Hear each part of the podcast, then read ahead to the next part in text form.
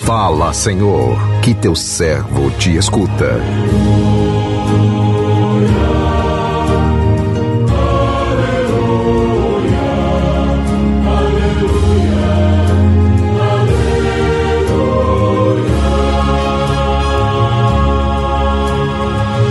O Senhor esteja convosco, Ele está no meio de nós. Proclamação do Evangelho de Jesus Cristo, segundo Mateus. Glória a vós, Senhor. Naquele tempo, quando Jesus entrou em Cafarnaum, um oficial romano aproximou-se dele, suplicando: Senhor, o meu empregado está de cama lá em casa, sofrendo terrivelmente com uma paralisia. Jesus respondeu: Vou curá-lo.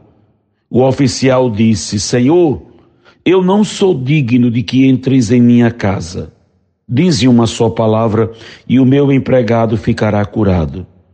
Pois eu também sou subordinado e tenho soldados debaixo de minhas ordens. E digo a um vai, e ele vai, a outro vem, e ele vem. E digo ao meu escravo faz isto, e ele faz. Quando ouviu isso, Jesus ficou admirado e disse aos que o seguiam: Em verdade vos digo, nunca encontrei em Israel alguém que tivesse tanta fé. Eu vos digo, muitos virão do Oriente e do Ocidente e se sentarão à mesa no reino dos céus, junto com Abraão, Isaque e Jacó. Palavra da salvação Glória a vós, Senhor.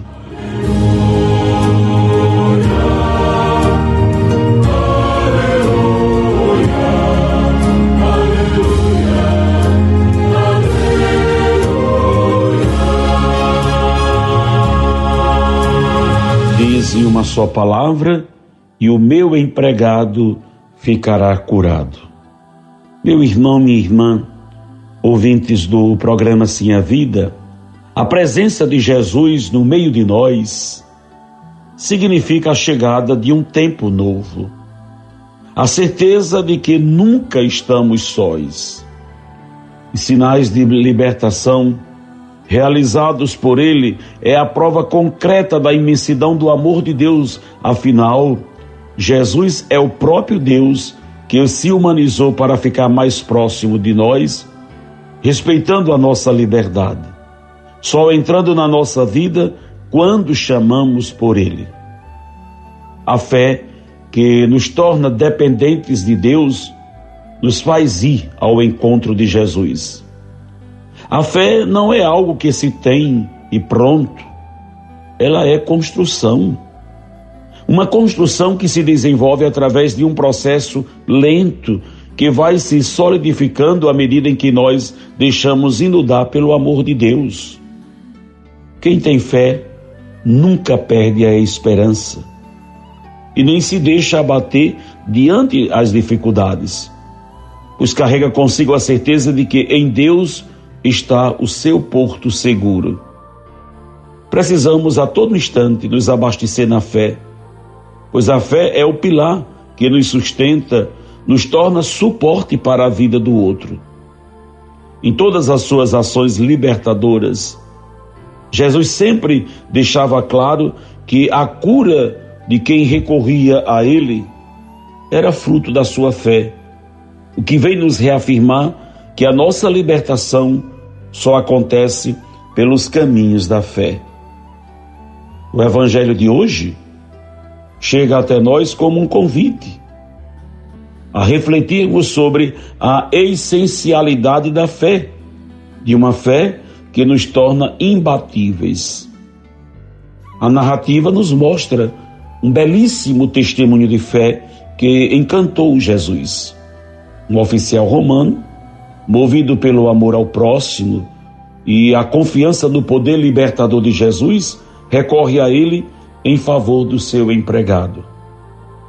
O texto nos chama a atenção para três virtudes que devem nortear a nossa vida fé, caridade e humildade.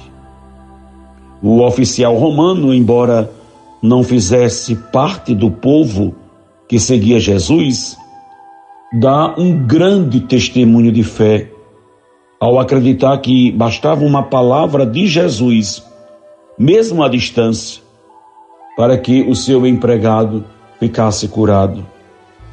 Intercedendo em favor do seu empregado, ele dá também um testemunho do seu amor ao próximo e da sua humildade ao reconhecer indigno de receber Jesus em sua casa. Deste episódio, podemos tirar uma grande lição. Não é pela religião que se dá testemunho de fé, e sim pelo amor ao próximo, pela confiança no poder libertador de Deus.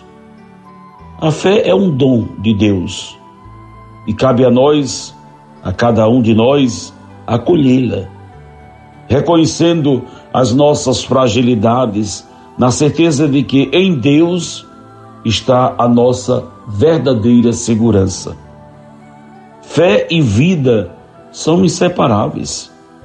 Viver a fé é cuidar da vida, é ser vida para o outro, é ter a certeza de que somos amados e conhecidos intimamente por Deus. Ter fé é acreditar naquilo que não se vê, é caminhar como se visse o invisível. Exercitemos, pois, a nossa fé através da oração, da ação, da vivência em comunidade e principalmente da Eucaristia.